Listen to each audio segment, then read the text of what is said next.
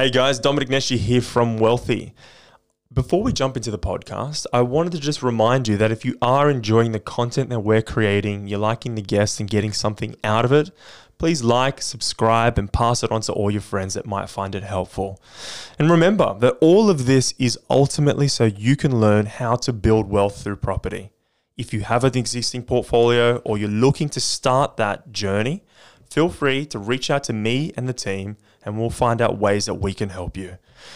Now, without further ado, let's jump into the next episode.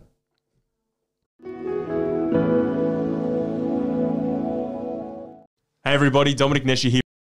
And today we have the great Theo, mate. We've been talking for a few years now. Yeah, it's been great. Thanks for coming back on the show. No worries. Um, you're busy as ever, winning awards and growing the team. You've come in here with resumes and stuff, so you never stop.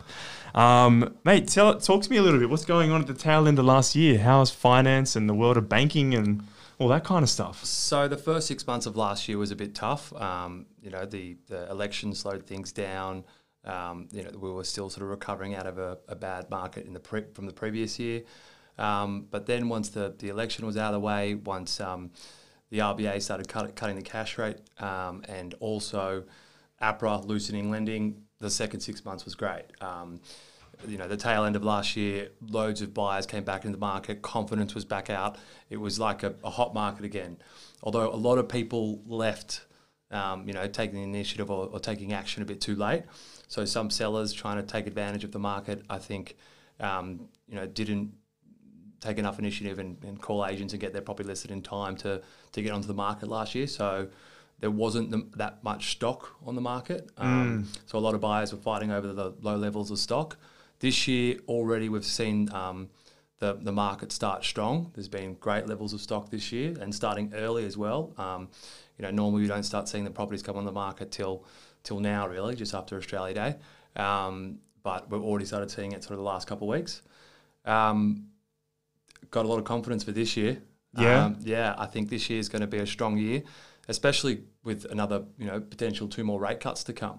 You know, Talk to us a little bit about that because they were predicting, and all the major banks, put their economists were saying, yeah, we're going to be cutting rates in Feb or whatever. But what are your thoughts? Well, I, I just uh, read some, I looked up some interesting sort of stats and data on this recently for for a blog post that we were doing, and um, it was only a bit over ten years ago was the GFC, and uh, in the GFC, our cash rate was seven point two five percent. Um, it's not a bad return on your cash. uh, yeah, and then only about nine years ago, in in 2011, um, 4.75% was the cash rate, and now we're at 75 points, 0.75%. That is a huge drop, huge drop. Um, How much further can you go from 0.75, you know? well, they were so we were expecting another two more cuts, um, one next week, uh, next Tuesday, and uh, potentially one in March, but that's been pushed back. Um, they're now talking. Uh, Bill Evans um, from Westpac, actually, only literally 45 minutes ago, um, announced that uh, they're predicting a cut in April and another cut in August. Okay, so they're going to push it down the road. Yeah, still 0.25 percent is going to be the end result. You know, you, there's not there's there's nothing left to go. One more cut, you're at zero. Um, And they've said they don't want to go to zero because practically there's no. Well, look, um, now we're going into a real uh, uh, sort of economic uh, discussion, but yeah, look, I don't. They're not going to go to zero. We're not going to see negative interest rates here. I don't think. Um, even if it went to zero, even if rates the RBA went in a, uh, sort of a, as a negative rate, I don't think consumers will e- e- ever see what it, we see in other markets where you know Japan. yeah, no, that's just, I don't think that's going to happen here because of the, the margin between the banks and the actual borrowers. Um, we are also already seeing the effects of rate cuts, as in it's working. Um, well, yes and no. It's funny.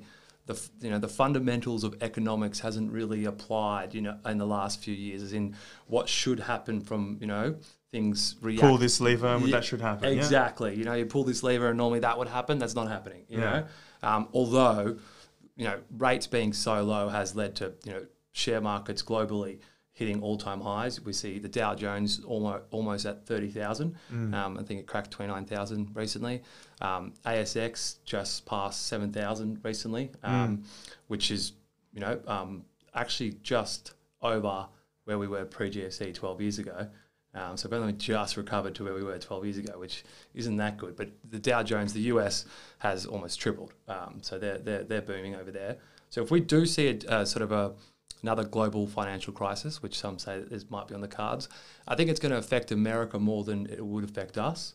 Yep. Um, just because we haven't, you know, um, pumped up our stock market on debt like they have. Um, and I think property here is still always a safe haven. You know, yields on property has also decreased. So that when rates go down, share markets rally and yields decrease across the board in all asset asset classes. So that includes shares. So that uh, across the ASX, you, know what you get on a blue chip um, company in terms of a dividend yield is quite low at the moment, um, and no different for investors on investment properties. You know, years ago you could have picked up four or five percent return on a on an investment property. It's a bit harder to find that now. You know, investors are probably having to come to terms with taking two three percent home gross. Yeah, and you can see that even in the property market that there's just way more investment properties out there. It's harder to lease your traditional uh, property out, and the rents have come back a little bit. So Mm. Everything you've just discussed is absolutely true, and you're seeing it in a real practical way in the um, property cycle.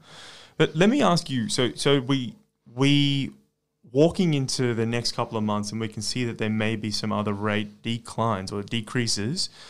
What are the practical realities of that? Like, can we see banks decrease rates even further? Um, you know, do you anticipate much change in the banking environment for me as a home buyer or an investor? That's a that's actually a really good question, right? You know, how much of a difference does it actually make to the person borrowing money? Um, from a serviceability point of view and a borrowing, you know, power point of, point of view, as in, you know, how much will, will it mean I could borrow a lot more? N- No, not necessarily, because, you know, APRA did make some changes mid last year to increase your borrowing um, capacity, or everyone's borrowing capacity, but um, they did put some floors and caps on that, you know, so that, you know, it, there is a minimum still assessment rate.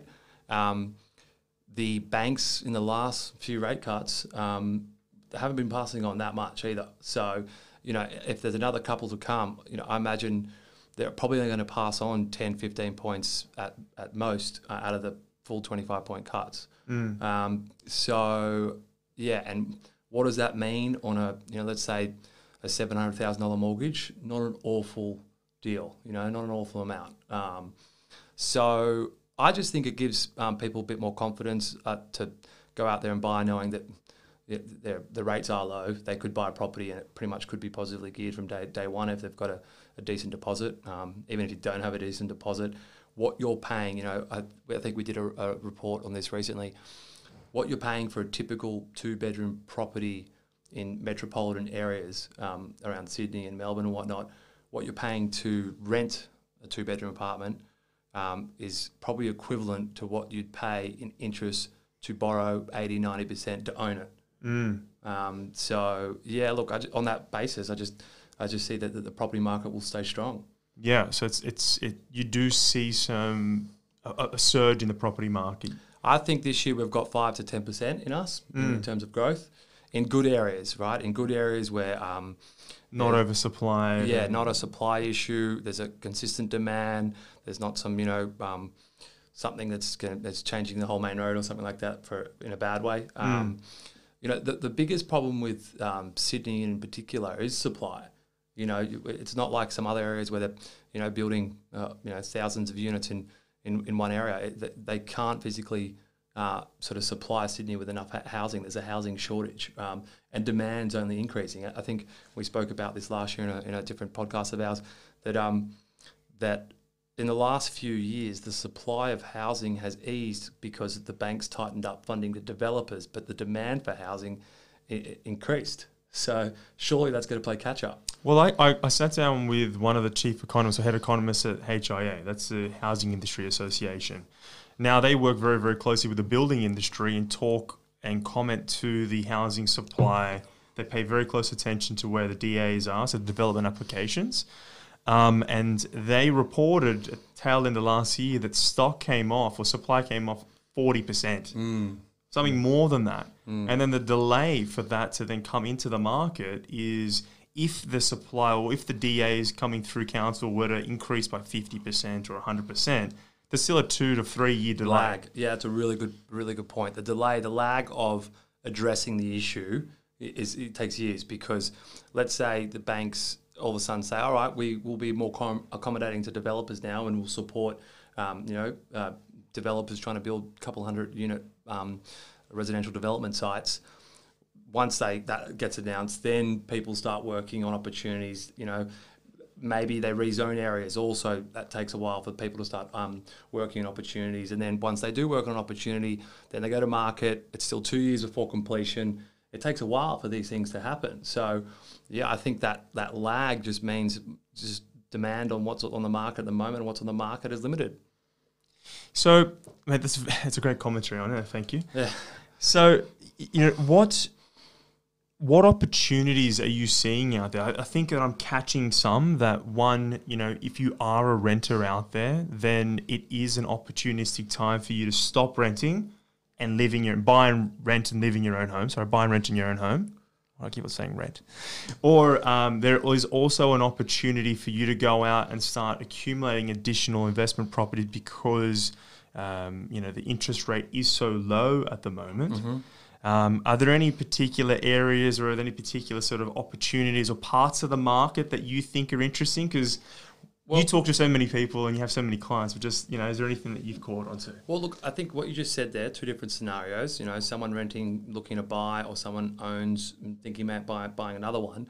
Both those people don't think typically that it is possible for them to do either of the two. Right? They don't know. They don't know, um, and it always starts with a conversation.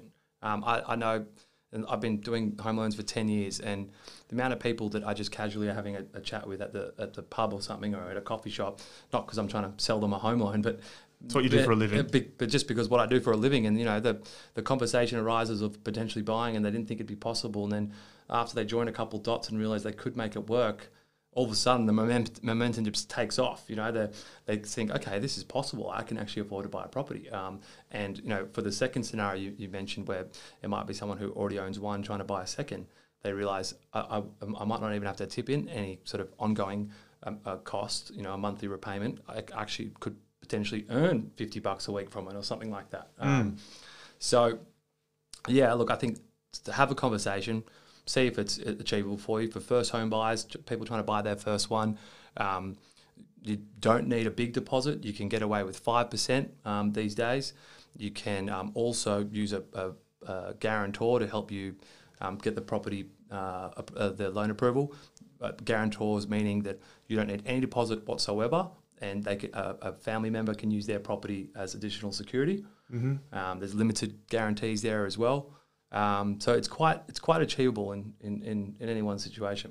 Do you? Because I remember back in the good old days, we can almost get 100% loans, or we could get 100% loans. Uh, at the moment, it's difficult to go and get your 10 to 20 per, to 10 to 20% deposits or 90 to 80% LVRs. Are you? Do you think you're going to see some more of those highly geared? It's it's it's um, still possible to do you know 90 95 percent loans, and it's that it got harder in terms of make they got a bit more due diligent in checking the client situation, like looking at bank statements and looking at credit card statements and actually verifying people's living expenses and actually checking what they're declaring is true. Um, but still, the policies were there. It was still um, doable. I I personally would recommend not going above ninety percent purely because mortgage insurance becomes quite high above ninety percent. Okay. Although there are incentives now with um, with the government and uh, for first home buyers to have mortgage insurance waived. There are there also are a lot of people don't know um, what's available to them. There's a lot of waivers of mortgage insurance even to consumers. You know, Bank of Queensland is offering um, uh, mortgage insurance waivers to, to people in certain professions.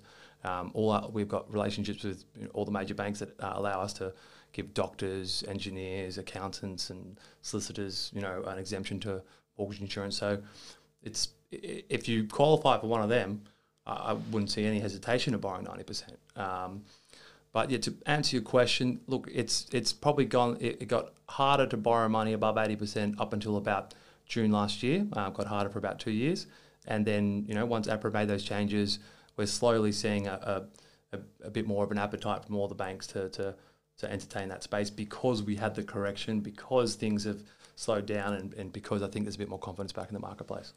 So it really sounds like what I'm taking from you here is if you're on the fence, if, if you're unaware and you, you're, you're tossing around different ideas in your head, it all starts with a conversation. Sit down with a consultant, a mortgage broker, with a property consultant, someone that, that is technically sophisticated in finance or in you know wealth related strategies, because there's a lot that they know that you don't know. There's a lot that you may not be aware of, or you're just you, you're too close to your personal circumstance, so they can say, "Listen, have you thought about it this way?" Mm, exactly right.